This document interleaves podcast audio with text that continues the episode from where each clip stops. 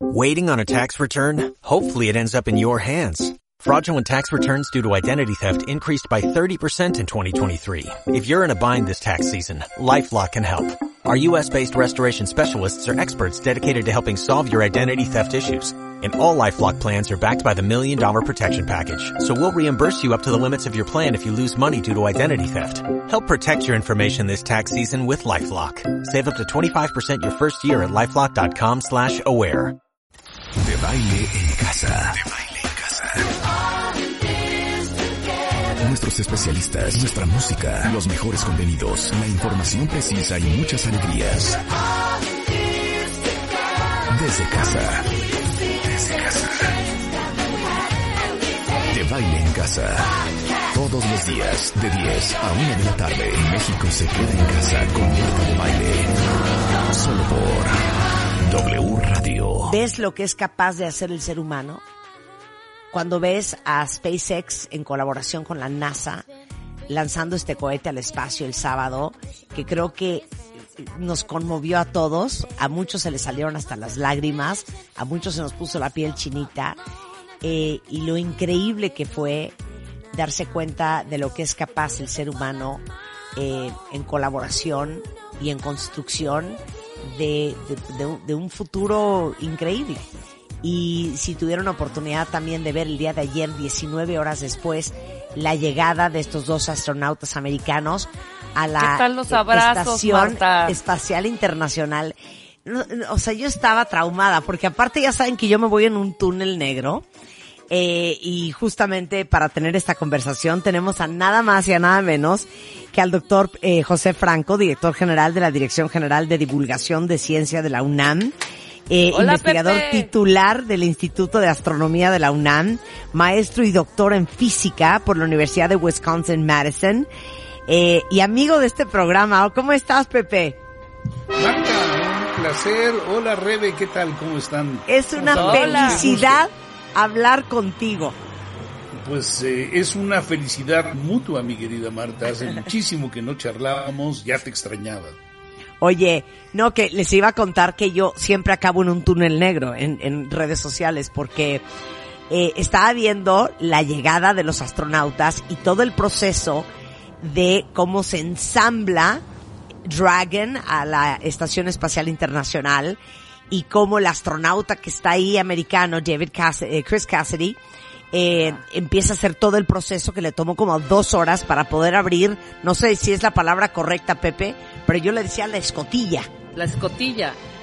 Así es, eh, estás en lo correcto, y bueno, es un procedimiento que toma, que toma horas, porque hay que verificar muchísimas cosas, que no haya fugas, y sobre todo que la presión en la cabina que llegó y dentro de la estación espacial sea la misma para que no haya ningún contratiempo. Entonces hay que verificar muchas cosas y bueno, uno lo pudo ver en la en la este en la transmisión, fue una transmisión en vivo, o sea, como tú dices, claro. se le se le pone uno la piel de gallina cuando se da cuenta que está mirando en vivo lo que está pasando a cuatrocientos kilómetros de altura en una estación que se mueve vertiginosamente. La estación espacial le da la vuelta a la Tierra más o menos en hora y media, noventa y dos noventa y dos minutos es lo que le toma darle una vuelta completa a la Tierra. Entonces se mueve rapidísimo. ¿Mm? Pero rapidísimo. Así es. Yo, parece que está como suspendida y que no se mueve. Así es, pero le está, digamos, está girando. Es un satélite, es un satélite artificial, al igual que el Sputnik. Eh, digo, tú eres muy joven y seguramente no viste en mil novecientos cincuenta y siete... Eh, el, el Sputnik uno, que fue el primer satélite artificial que lanzó la ex Unión Soviética, pero a partir de ese momento se han empezado, o bueno, se empezaron a lanzar muchísimos satélites artificiales, y la estación espacial es justamente un satélite artificial, la única diferencia es que está habitado. Oye, ahorita vamos a hablar de todo eso, pero te voy a decir en qué hoyo negro, para hablar con el argot propio, me fui yo el sábado. Eh, ver, más bien, ayer me dije yo, a ver, ¿quién está en la, en la Estación Internacional, no? Y vi que son dos rusos y un americano. Entonces vi que sí, el ajá. americano se llama Chris Cassidy. Entonces dije, a ver, uh-huh. ¿quién es Chris Cassidy? Entonces me voy dando cuenta que Chris Cassidy fue durante muchos años Navy SEAL, que es pues la élite militar más preparada en Estados Unidos. De hecho, eh, los Navy SEALs, Team Six de Navy SEALs, son los que mataron a Osama Bin Laden. Entonces, de repente empiezo a leer toda la historia de, de Chris Cassidy y cómo acabó siendo, después de haber sido Navy SEAL, astronauta. Y eso me llevó a empezar a leer mucho más sobre los Navy SEALs. Y después acabé viendo tres documentales de una hora cada uno de los Navy SEALs. Y después, o sea, me fui en un hoyo negro el, el, el domingo. O sea, acabé de SpaceX y, y The Dragon Crew a los Navy SEALs en Estados Unidos. Pero para que sepan, no, bueno. que al que vieron operando todo lo que operó para que pudiera entrar eh, el equipo de eh, Crew Dragon, Bob Behnken y Doug Hurley, a este la Estación Espacial, ese hombre fue Navy SEAL en Estados Unidos. Nada más se los quería comentar. Oye. Muy bien, y, to- y todos ellos han sido pilotos de prueba. O sea, el... el... para ser astronauta, bueno, tienes que tener una, una experiencia eh, con vehículos que se mueven muy rápido y tener un entrenamiento físico muy muy fuerte. Y no ser Naval SEAL, pues obviamente eso te da una gran fortaleza y te permite hacer muchísimas cosas, hasta creo yo estar en, en un circo como el Cirque du Soleil. Sí, no, oye, pero a ver, lo increíble de este es que es el primer vuelo tripulado lanzado desde el suelo americano por un cohete fabricado en Estados Unidos, este, eh, de una empresa privada que es SpaceX de Elon Musk, que es el mismo eh, creador de Tesla, en conjunto con la NASA, y fue el primero desde el dos mil once, ¿no? Eh, Así es. A ver, cuéntanoslo todo. dos mil once... Sí, a partir del dos mil once Estados Unidos decidió que ya no iba a lanzar más cohetes tripulados, uh-huh. y de hecho pues ya había ha habido una colaboración con la primero la ex Unión Soviética y, y ahora con Rusia desde hace ya un buen número de años. De hecho, fíjate que, bueno, vale la pena repasar ahorita, repasamos un, muy rápidamente la historia, pero desde mil novecientos setenta y cinco, cuando terminó la misión Apolo, la misión Apolo terminó de una manera espectacular, eh, porque esta última misión Apolo se unió en el espacio con una nave Soyuz de la ex Unión Soviética, la Soyuz diecinueve, uh-huh. y los astronautas de ambos países, que además en ese momento estaban en plena Guerra Fría en la carrera espacial, en ese momento pasaron de una nave a la otra y estuvieron durante dos días haciendo experimentos conjuntos en el espacio. Entonces, la unión de dos naves en el espacio con eh, tripulaciones de las dos, este, de los dos países eh, que estaban antagónicos en ese momento, pues marcó el fin de la carrera espacial para entrar en colaboraciones. Colaboraciones que terminaron haciendo que se hiciera finalmente la Estación Espacial. Y a partir de mil novecientos setenta y cinco empezó una colaboración cada vez más nutrida y más fuerte entre la ex Unión Soviética, Rusia ahora, y uh-huh. los Estados Unidos. De tal forma que a partir del dos mil once, los vue- o sea, de común acuerdo, los vuelos eh, hacia la Estación Espacial se hicieron desde el cosmódromo de Rusia, que tiene este eh, Roscosmos, y todos los lanzamientos se hicieron desde, desde ahí. Y este, pues este también marca un hito en la historia, porque es nuevamente el que Estados Unidos lance desde su suelo eh, un, un satélite o una nave. Y esta nave además la hace en colaboración con una compañía privada. Y, y esto pues ha abierto, porque no es la única, SpaceX es yo creo que ahorita la más la más importante, pero está Blue Origin y también está este Virgin Galactic, que uh-huh. son compañías eh, que están desarrollando también eh, cohetes, naves para para hacer eh, turismo o hacer viajes comerciales al espacio, y de hecho ya hay en este momento una carrera espacial privada. Claro. Esto es interesante. La NASA dio dos contratos, cuentavientes. Esto es cultura general. Uno de cuatro punto dos billones de dólares a Boeing para la construcción de un ve- del vehículo Starliner y dos punto seis billones de dólares para SpaceX, eh, que, que es justamente el, el Dragon que, que vieron lanzarse este el, el, um, el sábado, que es un cohete Falcon nueve. ¿Es correcto, Pepe? Así es, así es. Ahora... ¿Sí? Eh, Elon Musk, que fundó esta compañía en el dos mil dos para reducir los costos de transporte espacial y hacer posible la colonización de Marte, pues en realidad sí es la primera empresa privada en hacer eh, regresar cohetes a la Tierra con energía de propulsión. Ha hecho hasta envíos de mercancía a la Estación Espacial Internacional, pero esta es la primera vez que manda gente. Eventualmente es para... este para poder llevar a gente al espacio, ¿no? Para hacer, ahora sí que viajes turísticos. Bueno, yo creo que esa es la, la tirada final. Yo creo que todavía falta bastante, pero definitivamente SpaceX está muy, muy adelante de las uh-huh. otras compañías privadas que están en esta carrera espacial, y creo que vale la pena, este, digamos, hacer un par de, de comentarios sobre lo que dijiste, porque el término billón uh-huh. es un término que se utiliza de una manera muy diferente en países anglosajones, en particular en Estados Unidos, y en el resto, en el resto de los países como México.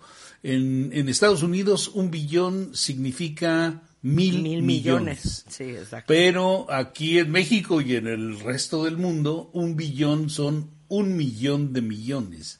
Entonces, eh, yo creo que sí vale la pena que tu auditorio sepa que estamos hablando de miles de millones de dólares, no de millones de millones de dólares, que sería, digamos, como lo entendería un niño aquí de secundaria. Claro. Oye, ahora...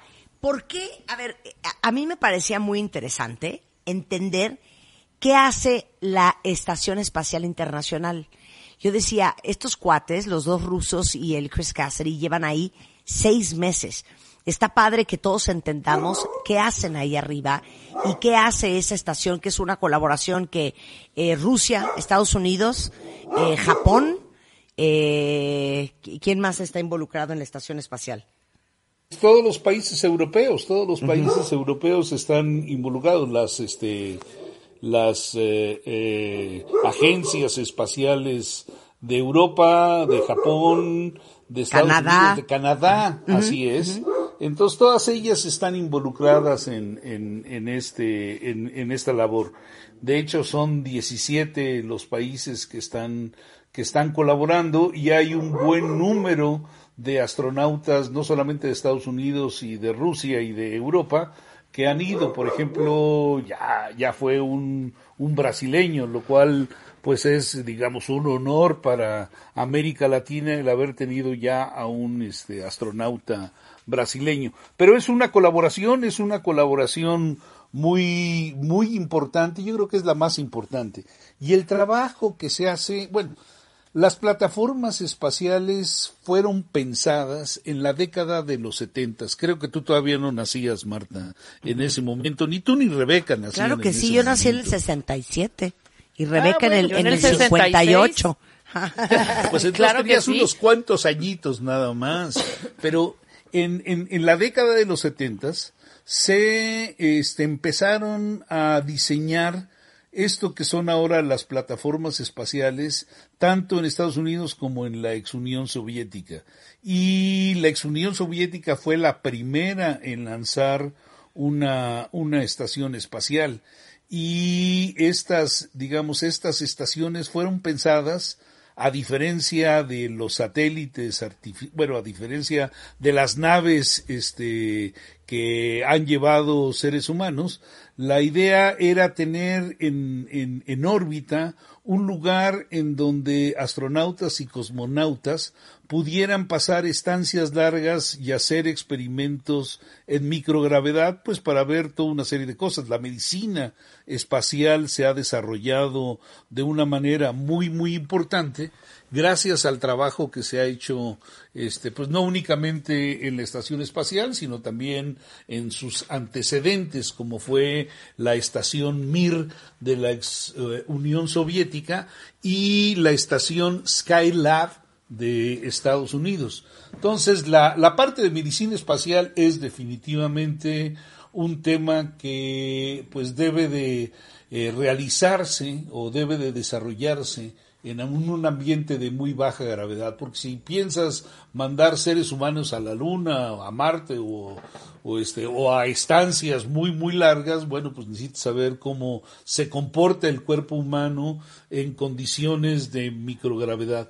Pero por otro lado también, si vas a tener en algún momento una base en la Luna o una base en Marte, pues necesitas hacer cultivos.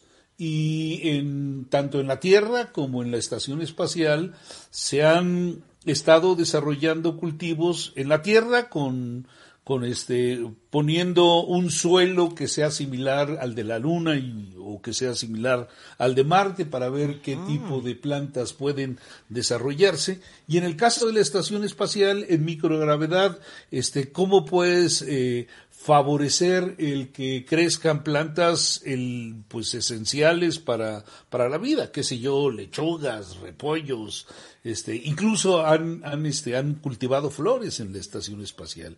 Entonces, el, el impacto de la luz y el impacto de la baja gravitación, pues obviamente son temas que son fundamentales para poder resolver las necesidades de cualquier grupo de seres humanos que se desplace a cualquier otro planeta o a cualquier luna.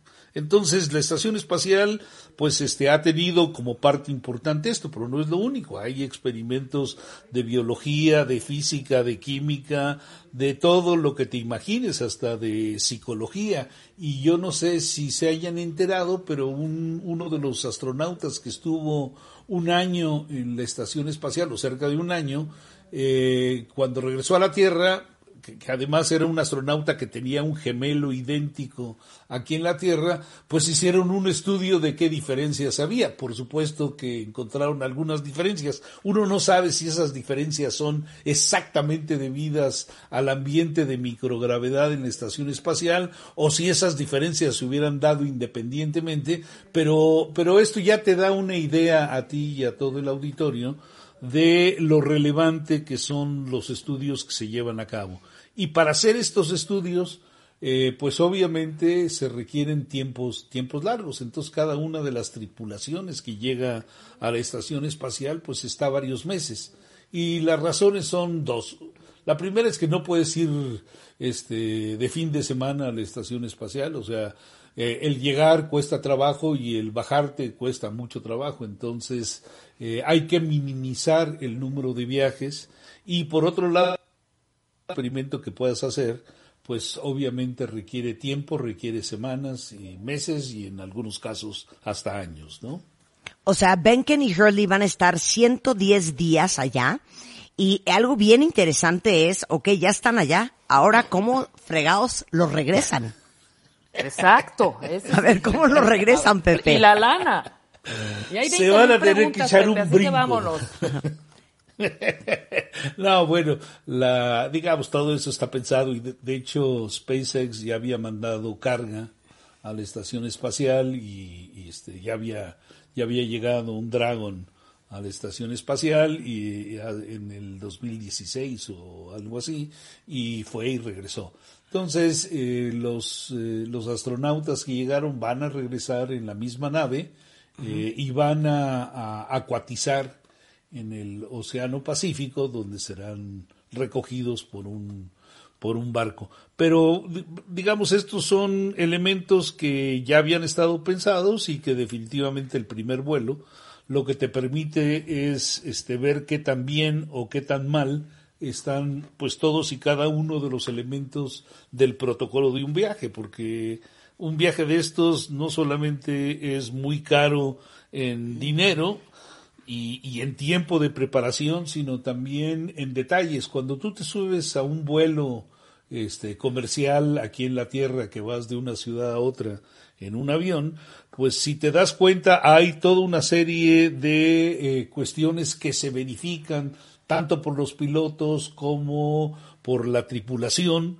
con eh, el personal de tierra. Se verifican muchísimas cosas pues para hacer el vuelo seguro. En este caso hay que verificar no solamente esas, sino muchísimas otras cosas más. Entonces eh, el, el vuelo es complicado, pero ya se ha realizado en el pasado. De hecho ha habido, pues este, cuando estaban los taxis espaciales, los taxis espaciales visitaron la, la estación espacial muchas veces, y los vuelos tanto lanzados desde la Unión Europea como desde Rusia, pues han llegado y bajado tripulación, y no solamente tripulación, sino también desechos. O sea, por un lado llega tripulación, por otro lado llega carga para los insumos que necesitan, nuevos instrumentos, alimentación, etcétera, y luego se regresa pues la basura de lo que se ha generado ahí arriba, ¿no? Porque también hay que mantener este eh, eh, los espacios eh, disponibles. Entonces la basura se te va acumulando, y al igual que tú sacas la basura y la pones este en la puerta para que se la lleve el camión de la basura, pues así hay naves que se han encargado de bajar la basura, ¿no? Qué cosa más impresionante, de verdad. Eh, van a aterrizar, déjame te, te digo, en el Océano Atlántico. Y literal, pues ahí se avientan, cae el, el, el cohete y se recupera por el Go Navigator Recovery Vessel, este, después de ciento diez días que van a permanecer en el espacio. Qué cosa más impresionante. Oye, eh, después del corte, Pepe, eh, tenemos en la línea a la ingeniera peruana Rosa Ávalos-Warren. Es gerente de misión de la Red de Comunicaciones y Rastreo para el Vuelo Espacial Tripulado en el Centro de Vuelo Espacial Goddard de la NASA. Como gerente de misión, ella justamente proporcionó soporte de operaciones de vuelo en tiempo real para la nave tripulada Dragon de SpaceX y la Estación Espacial Internacional, y la Red de Rastreo y Comunicaciones de Vuelo Espacial Humano, pues da servicios integrales de comunicaciones para misiones de exploración humana, incluida pues la habilitación de comunicaciones entre Dragon y la Red Espacial de la NASA. Entonces, regresando, vamos a tener a eh, Rosa Ávalos-Warren. No se vayan, no te vayas, Pepe. Ya volvemos. No, no me voy, y va a ser un gran honor poder escucharla.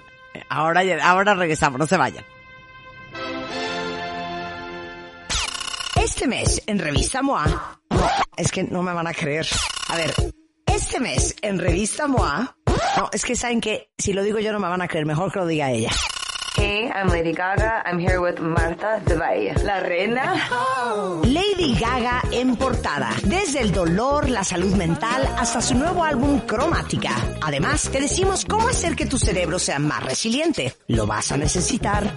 La guía infalible del online dating por Matthew Hussey, finanzas en época de vacas flacas y todo lo que tienes que saber sobre las vacunas.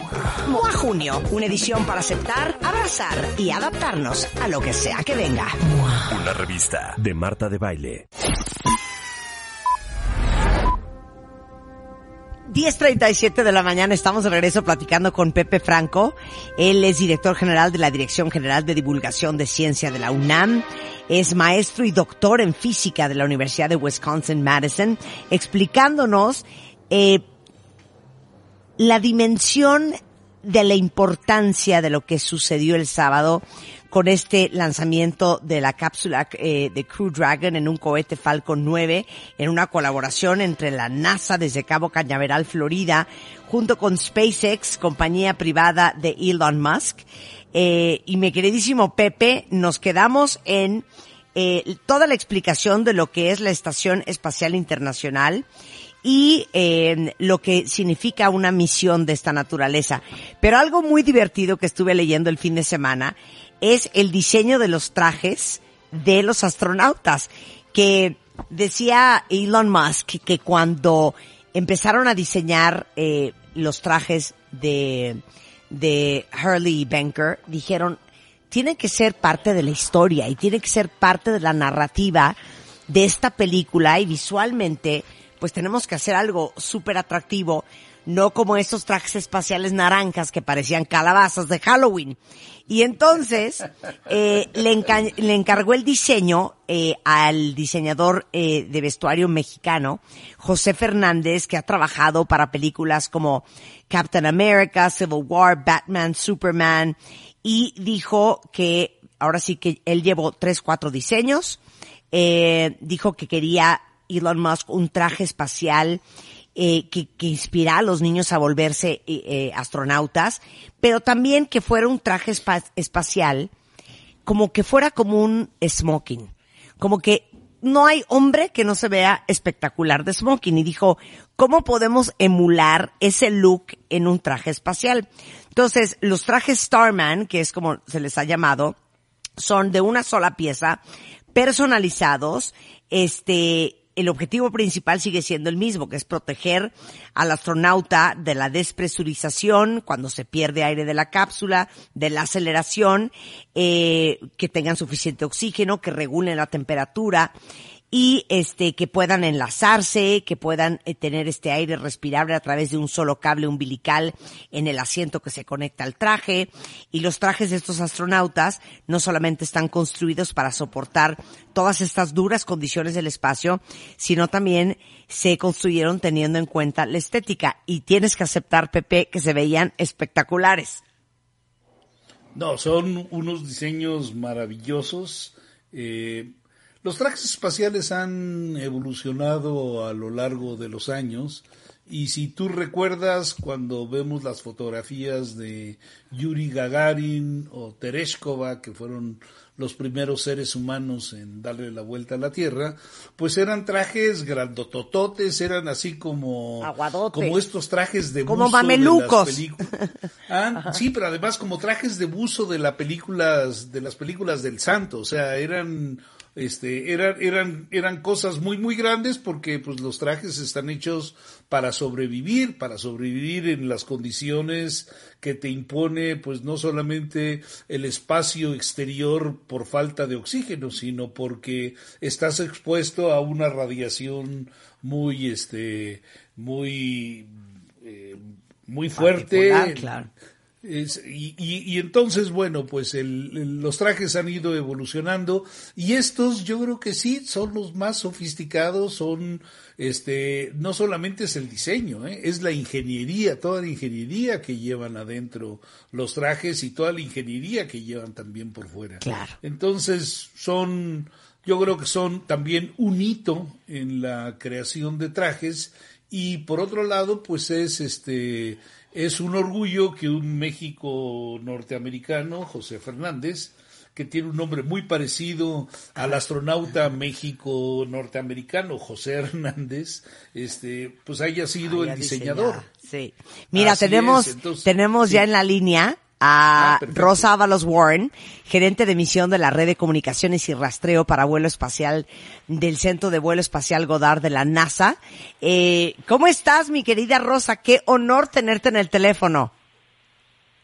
Hola, muchísimas gracias por la entrevista. Uh, la verdad me siento muy contenta de estar acá con todos ustedes. No, bueno, estoy en la línea también con el doctor José Franco, que es el director general de Dirección de Divulgación de Ciencia de la Universidad Nacional Autónoma de México, platicando sobre eh, lo que sucedió el sábado, mi queridísima eh, Rosa. Oye, está increíble que le cuentes a todos los que te están escuchando en la radio a qué te dedicas tú. ¿Cuál es tu puesto y qué hiciste tú el sábado? ¿De qué estabas encargada? Sí, uh, muy buena pregunta. Para nosotros poder, no, desde NASA, poder lanzar este vehículo eh, espacial de SpaceX um, eh, este sábado fue algo uh, no muy emocionante, porque estaban uh, lanzando astronautas de Estados Unidos desde... Eh, suelo de Estados Unidos a la Estación Espacial Internacional. A, tu, a su pregunta, uh, mi rol en NASA es como uh, de gerente de misiones, de rastreos y las comunicaciones uh, para el, el vehículo como este de SpaceX Dragon, Dragon dos. Y también um, eh, eh, mi, mi rol el sábado, y bueno, mi rol eh, todos estos pasados meses y casi ya años, eh, ha sido para poder prepararnos de que las comunicaciones de las, los astronautas desde el vehículo y también toda la telemetría y la data sea mandada adecuadamente de vuelta aquí a la Tierra a, a los centros de, de misiones como de Houston, de Johnson Space Center, y como también a California, de Hawthorne, uh, de los el centro um, no eh, primario de SpaceX. Oye, estoy traumada, Rosa, porque eh, tanto Pepe, yo y todo el mundo estuvo viendo tanto el lanzamiento del sábado como eh, la llegada a la Estación Espacial el domingo. Entonces, tú eres responsable de que puedan decirles eh, cómo están, durmieron bien. Eh, vi que estaba el senador Ted Cruz hablando con ellos de, eh, oigan, ¿y si durmieron o no durmieron? Eh, ¿Cómo va lo de la basura? Ya tienen la basura. Este, eh, vamos a desconectar el video, se van a cambiar. Este, sí, todavía, ya podemos conectar, no, todavía no, nos seguimos cambiando. Toda esa comunicación es tu responsabilidad. Eh, eh, tratando de que todo eso, el proveer ese tipo de robusta comunicación, exacto, eh, nuestra primaria uh, en, en mente, nos estamos enfocando siempre para que eh, no las, los astronautas estén saludables, uh, como Bob y Doug en, en el Dragon dos. Oye, y dime una cosa, yo sí me quedé pensando, y pre- perdón por mi pregunta, pero dicen que no hay ninguna pregunta estúpida. O sea, ¿cómo es la comunicación? Porque obviamente no traen un celular, debe de ser por satélite, pero ¿cómo arman eso para que bajo ninguna circunstancia se vayan a quedar en el espacio incomunicados? No, es una buena pregunta. Uh, como parte de, de NASA existe un programa que se llama uh, T D R S, y esto es como unos uh, satélites de comunicaciones que están orbitando en órbita, eh, uh, ge- se llama geostationary. Uh, eh, y de esta manera, todas estas comunicaciones, todos estos satélites que están orbitando, proveen esa comunicación primaria. Eh, si estamos enfocando de donde sea que sea el vehículo, está mandando eh, comunicaciones a los satélites, y los satélites están devolviendo com- eh, comunicaciones a nosotros aquí a la Tierra. Qué cosa, Pepe, me imagino que tú tienes muchas preguntas para Rosa.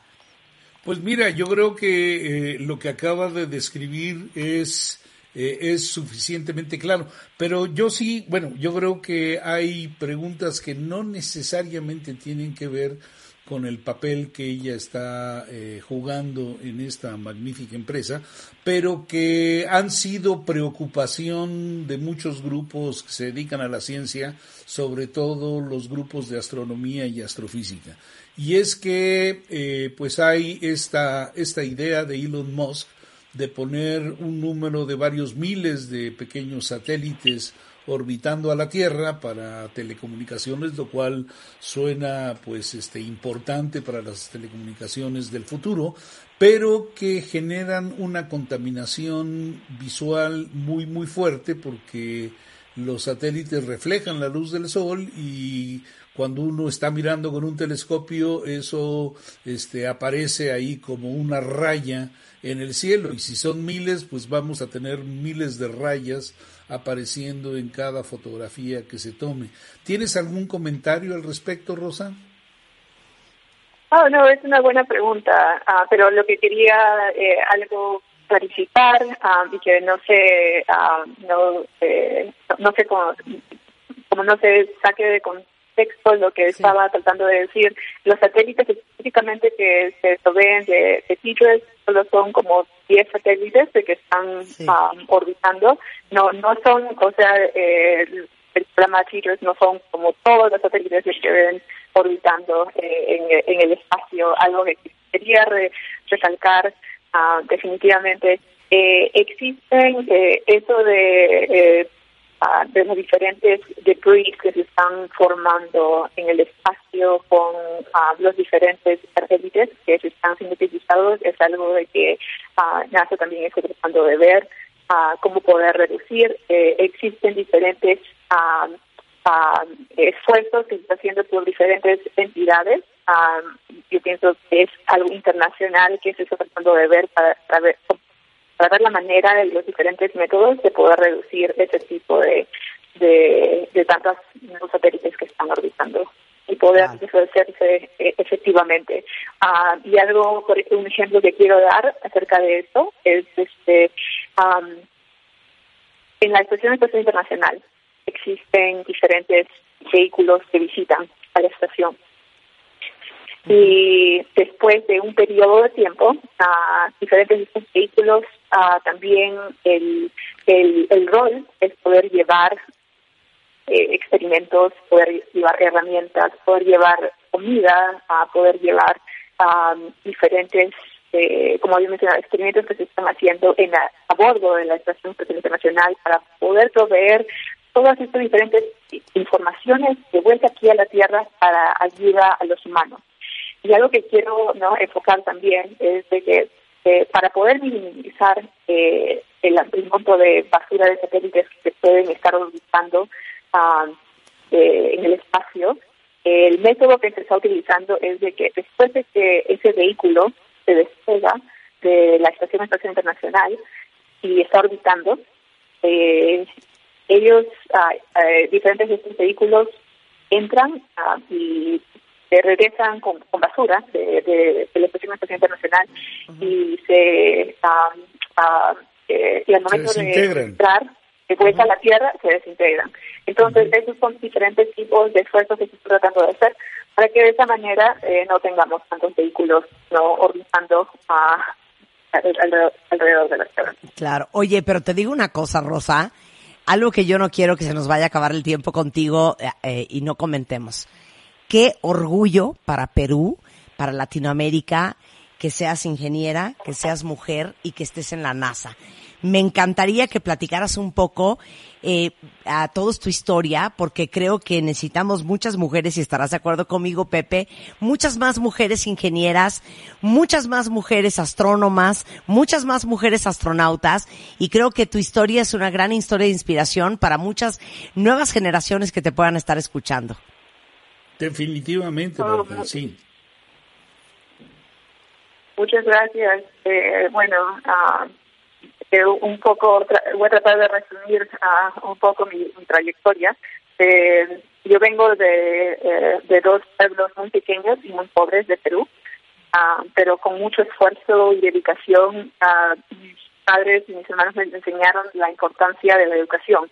La educación lo lleva a uno a... a romper fronteras, a romper eh, cualquier tipo de um, eh, de, um, de cualquier tipo de barrera que haya enfrente de, de uno. Uh, y para mí poder apoyar este tipo de misión, eh, yo pienso, yo, yo tengo en mi mente como que si ha, han habido diferentes uh, mujeres, diferentes hombres, diferentes eh, personas que me han eh, que me, me están apoyando a, a hacer estos tipos de De, de, de misiones como esta esta misión histórica. Y no solo eso, pero algo que quiero recalcar es de que yo también soy madre y también yo represento a, la, a las madres, ¿no? Que no solo son madres, pero también trabajan en esos tipos de roles. Oye, ahora sí que tus hijos han de creer que eres la mamá más cool del mundo mundial. Imagínate que tu mamá trabaja en la NASA. Doesn't get cooler than, more cooler than that. Es como una rockstar. Que ni Eres qué. una rockstar de... Oye, la rockstar del colegio de los niños. Pero entonces, ¿qué estudiaste y cómo acabaste trabajando en la NASA, Rosa? Sí, uh, estudié mi, uh, mi bachillerato, es en uh, ingeniería aeroespacial, mi maestría es en ingeniería mecánica con especialidad en aeroespacial. Uh, y uh, no desde... Muy, desde que estuve en la universidad ya estaba haciendo y contribuyendo a proyectos de la NASA.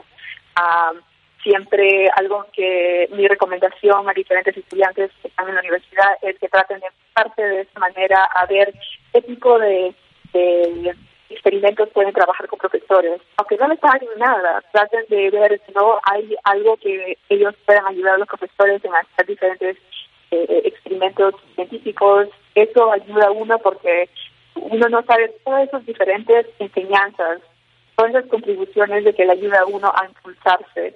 Eh, y ah, bueno, desde que he empezado a trabajar para proyectos de NASA desde eh, ya por diez años, uh-huh. um, y uh, después de los diferentes experimentos que estuve haciendo en la universidad, um, empecé a trabajar en Houston uh, para el Sistema Internacional uh, y, uh, bueno, ahora uh, trabajo aquí en NASA Goddard en, en, en Maryland, uh, pero es, no, eh, para mí es un, un sueño. Qué historia más increíble. Pero entonces, ¿de quién era la voz, Rosa? Eh, eh, oíamos la voz de una mujer que se estaba comunicando con los astronautas. Sí, um, eh, existen diferentes um, eh, personas eh, en, en, en los centros de controles. Eh, la primera, um, como la primera función que se comunicaban de vuelta al vehículo espacial era desde Hawthorne, uh, California. Entonces, desde SpaceX se estaban comunicando porque estaban tratando de mandar de vuelta um, diferentes, las diferentes, ¿no? eh, los diferentes roles, los diferentes pasos que los astronautas tenían que hacer. Entonces, oh. esa voz era desde uh, Hawthorne, California. Ya. Oye, pero entonces, básicamente, si se caen las comunicaciones, a quien le iban a gritar era a ti de ¡Rosa! ¡No podemos hablar con ellos! ¿Qué está pasando? Así es, no tiene el glamour, pero tiene la responsabilidad. O sea, literal, ¿hubiera sido tu responsabilidad? Eh, mire, algo que quiero enfocar bastante es desde tratando de eh, llegar a ese día, de poder no lanzar el sábado a este vehículo, tomó sudor, tomó noches, tomó energía, tomó tanto, no, eh, una eh, es, eh, contribución en equipo. Eh, existieron diferentes y miles de personas que han contribuido a este proyecto, pero eh, esa responsabilidad de poder proveer ese tipo de comunicaciones piratas y rastreos es algo que pa- para mí era muy importante, tratando de ver, okay, ah, no, ustedes dijeron qué pasó si es que algo no eh, eh, se caen las comunicaciones. Algo muy importante que hace NASA y que hemos hecho nosotros es, es poder ver las diferentes eh, casos de contingencias que puede existir. Entonces puede pasar caso A, B, C. ¿Cuáles son todos los diferentes casos que podemos ver en esto? Entonces eh, hemos estado lo más preparado que hemos podido. ¿Cuánto tiempo han trabajado para que sucediera el sábado, Rosa? No, desde mi equipo eso ha pasado ya... Uh, más de, no, es, han sido años, han, sido, han habido personas antes eh, de, de nosotros que, que ya estaban trabajando este tipo de proyectos. Entonces, eh, eh, entonces eh, le dijera en, en un resumen, es un trabajo desde años y años. Wow. Rosa, qué gusto conocerte, qué orgullo que seas latina, eh, que seas mujer, que seas madre. Y qué increíble que eh, podamos haber eh, conectado contigo, porque, pues imagínate, una pieza tan importante para lo que sucedió el sábado, visto en todas partes del mundo. Te mandamos un gran beso, Rosa. Muchas gracias. No, hombre, un gracias a ti. Un saludo afectuoso, Rosa. Ah. Es eh, ingeniera peruana Rosa Ávalos-Warren, gerente de misión de la Red de Comunicaciones y Rastreo para el Vuelo Espacial Tripulado en el Centro de Vuelo Espacial Goddard de la NASA, como gerente de misión que dio todo el soporte de operaciones de vuelo en tiempo real para la nave tripulada Dragon de SpaceX y la Estación Espacial Internacional. Mi queridísimo Pepe, ¿algo más que quieras decirnos a todos antes de despedirte? No, bueno, que es un reencuentro feliz el estar aquí charlando contigo. Me encanta, qué, qué gusto, qué alegría escucharte y, y, y cuánta vitalidad infundes. Y de hecho, este, un amigo en común estaba escuchando el programa, este, Luis Mandoki, a quien seguramente Ajá, sí, recuerdas sí. bien. Trató de comunicarse, beso. pero sí, pero como estaba la entrevista con, con Rosa, no se pudo comunicar, pero te manda muchos, muchos saludos y yo le mando también a él un saludo. Ay, aquí. Pues un gran beso, mi queridísimo Luis Mandoki. Oye, Pepe, no te pierdas, seguimos platicando. Ya saben que lo del espacio es lo Hay nuestro. Hay mucho que platicar. Hay mucho no? que platicar. Retomemos esta amistad y este amor, Pepe. Pero, pero nunca se ha apagado, así es que nada más hay que darle un poco más de gas para que Exacto. Eso. Encienda. Más Eso. que nada lo que viene siendo el seguimiento. Exactamente. Te mando Oye, un pues beso, un... Eo. Igualmente, un abrazo muy grande a ti, a Rebeca. Rebeca, mucho Besote. gusto. Casi no hablamos, pero qué gusto estar nuevamente con ustedes. Te mando un Me beso, encanta. Pepe. Igual. El doctor eh, Pepe Franco, director general de, de la Dirección General de Divulgación de la Ciencia de Ciencia de la UNAM, maestro y doctor en física de la Universidad de Wisconsin-Madison. Un beso, Luis Mandoki, qué increíble que estabas oyendo el programa. Y eh, con esto eh, vamos a hacer una pausa, pero bueno, ya saben más de lo que hace la Estación Espacial Internacional, ya saben más sobre SpaceX y el crew del Dragon, de Bob Behnken, de Doug Hurley y de mi queridísimo Chris Cassidy. Y si no han leído nada sobre los Navy SEALs, lean porque no saben qué interesante. Es más, ¿sabes qué, Rebeca? Te voy a poner un reto. ¿Qué? A ver, dámelo. Quiero que me consigas es que un Navy no SEAL. Sabes... Quiero que me consigas entrevistar a un Navy SEAL. Órale, va, es que va, es impresionante. Va, va. Hay, hay un documental en YouTube, búscatelo, Giovanni, y postéenlo. Eh, que vale de verdad mucho la pena que vean cómo entrena a esta gente. Es una cosa impresionante. Y los Navy SEALs es SEAL, no por foca. Es SEAL no. de Sea, Air and Land. Ellos están entrenados en, en, en actuar en agua, en la tierra y en el aire. Y es Va, impresionante. Vamos a entrevistar a un Navy SEAL. O sea, le decía yo a Juan ayer, estoy tristísima que no me casé con un Navy SEAL. Pero más que nada estoy triste porque Juan podría haber sido Navy SEAL y no es Navy SEAL. Entonces estoy muy triste. Pero, a ver, búscate un Navy SEAL. Vamos a entrevistar Órale, a un Navy SEAL, que debe ser impresionante Puta, hablar sí. con esta Ay, gente. Dios mío. Bueno, Órale. va. Eh, regresando del corte, está con nosotros eh, Carlos García. Carlos García, entre otras especialidades, es especialista en ética y compliance. Y vamos a hablar de cómo ser compliance en la era post-COVID. Cómo ser un mejor profesional, cómo ser respetuoso de tu empresa, cómo ser agradecido con, con todos los que sobrevivieron. Cumplidor a distancia. Cumplidor a distancia, exactamente. Claro. Y después Tere Díaz, ¿cuándo no decirle que lo amas? Al volver Uy, en W Radio. No se vaya. W Radio noventa y seis punto nueve. Al aire. De baile en casa. Estamos donde estés. Más música, mejores especialistas, más invitados. Marta de Baile, desde casa a tu casa. Marta de Baile desde casa a tu casa. Hacemos una pausa.